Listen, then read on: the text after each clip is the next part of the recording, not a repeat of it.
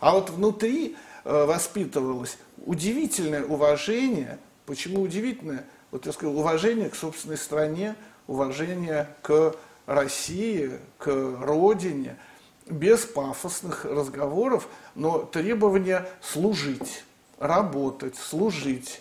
Вот этот менталитет дворянский, вообще-то, ну, что такое дворянин, да, вот в России? Это человек службы, как говорит государев человек. Вот ему сегодня сказали, он здесь, в Петербурге, там, в хороших условиях, а потом ему на следующий день приходит директива, так сказать, указ государев и подорожную выдают, и все, на Камчатку. Работать, служить, то есть не то, что там не в ссылку. И он бросать должен все, или брать, ну, иногда брали семью, иногда оставляли, если это предполагалось, ну, что это коротко. А коротко это несколько лет, ну, потому что туда доехать сначала, да, потом обратно, и там еще что-то сделать.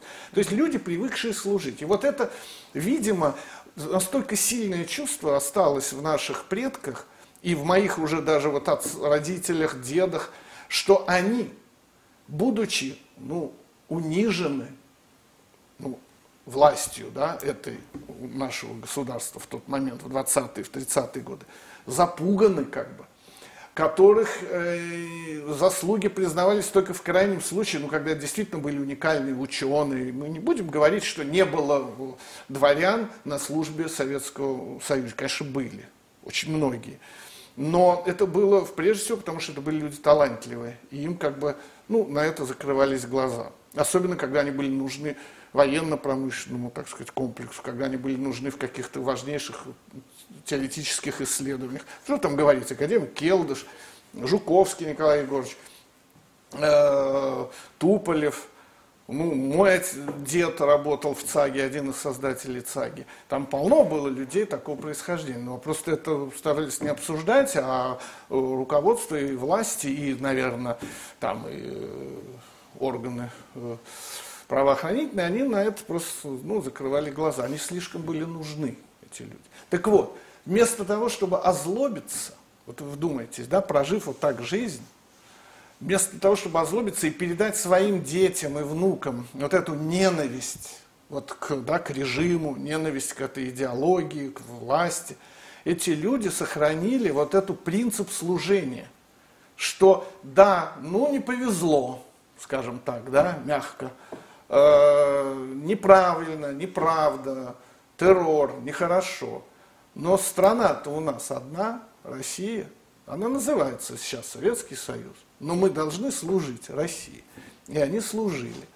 Это, между прочим, сейчас вызывает иногда дискуссию, в которой у наших бывает, ну, вообще в, в, в прессе, что раз такая вот власть, она жесткая, не принимает что-то, вот чего-то там делать, что хочет, ну-ка, давайте мы сразу будем не подчиняться, потому что как же, и будем вредить, собственно, ну, власти, соответственно, вредить своей стране. И это правильно. Вот с точки зрения дворянства это категорически неправильно.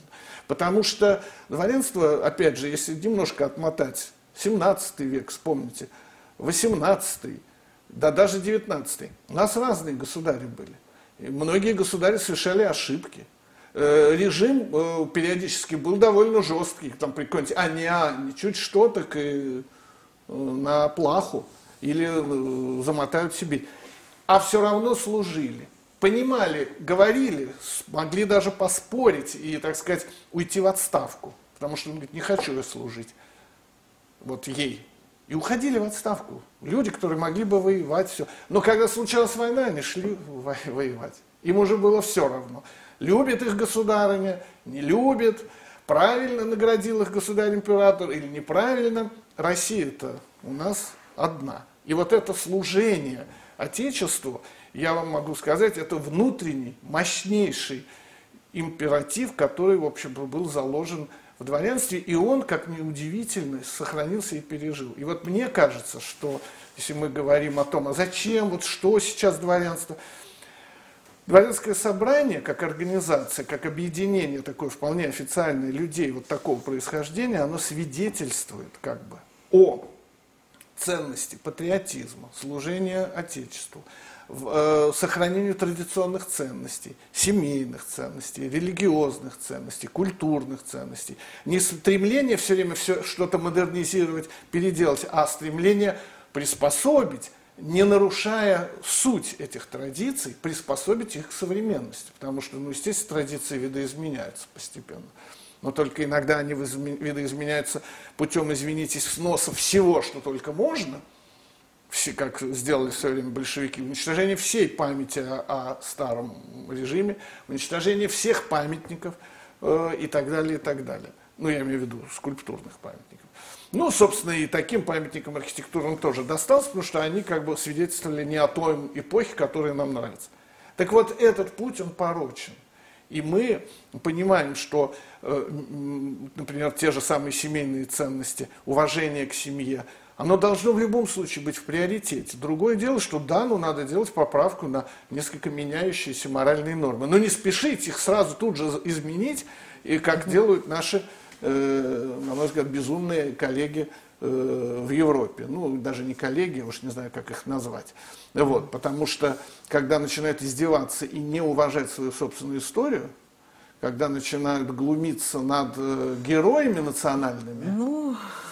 то под предлогом, что адмирал Нельсон рабовладелец, Давайте пусть англичане забудут ну, о своем славном то, есть морском... Есть правило, Виссарион Игоревич, что да, тот, кто не хочет учить э, свою историю, он будет да, учить чужую. чужую, совершенно верно.